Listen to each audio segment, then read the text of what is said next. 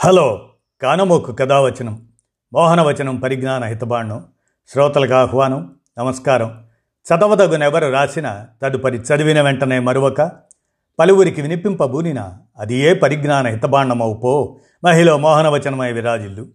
పరిజ్ఞాన హితబాండం లక్ష్యం ప్రతివారి సమాచార హక్కు ఆ స్ఫూర్తితోనే ఇప్పుడు. Pierre Janssen spectroscope Guntur. ఈ సంబంధ బాంధవ్యం ఏమిటో మీ కారమోక స్వరంలో వినండి.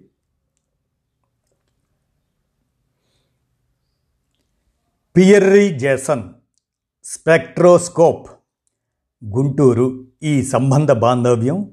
ఇప్పుడు మీకు వినిపిస్తాను వినండి. ఈ మధ్య నాసాకి చెందిన పార్కర్ అన్న అంతరిక్ష నౌక ఒకటి తొలిసారి సూర్యుడి ఉపరితలం దాకా వెళ్ళి భస్మమైపోకుండా అక్కడున్న వాయువుల్ని సేకరించింది.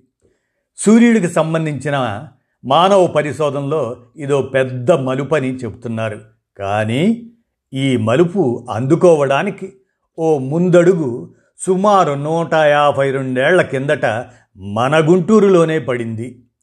పద్దెనిమిది వందల అరవై ఎనిమిదో సంవత్సరం అది. సూర్యుడు అసలు ఏ పదార్థంతో తయారయ్యాడు అన్న ప్రశ్నతో ఐరోపాలో తొలి దశ పరిశోధనలు ముమ్మరంగా సాగుతున్నాయి. ఈ విషయాలన్నీ తేల్చుకోవడానికి స్పెక్ట్రోస్కోప్ అన్న పరికరాన్ని తయారు చేశాడు ఫ్రాన్స్కు చెందిన పియర్రీ జేసన్ అనే పరిశోధకుడు.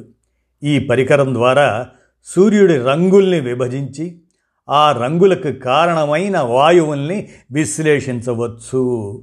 ఆ విశ్లేషణకి సంపూర్ణ సూర్యగ్రహణమే సరైన సమయం అనుకున్నాడు జేసన్. పద్దెనిమిది వందల అరవై ఎనిమిది ఆగస్టు పద్దెనిమిదిన ఆ సూర్యగ్రహణం ఆంధ్రప్రదేశ్లోనే పూర్తి స్థాయిలో కనిపిస్తుందని అంచనాకి వచ్చాడు.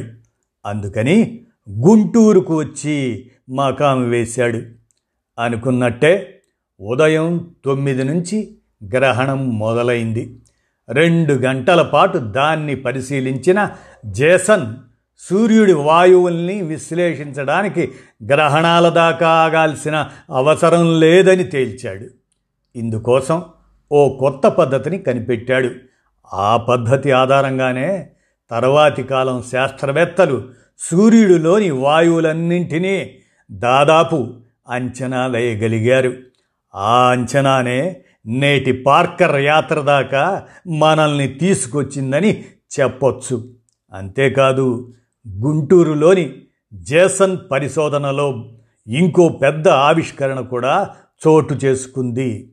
సూర్యుడు చుట్టూ పసుపు రంగు గీతలు కొన్ని జేసన్కు కనిపించాయి. ఆ గీతలకు కారణం ఓ కొత్త రకం వాయువు అని తేల్చాడు. అదే హీలియం.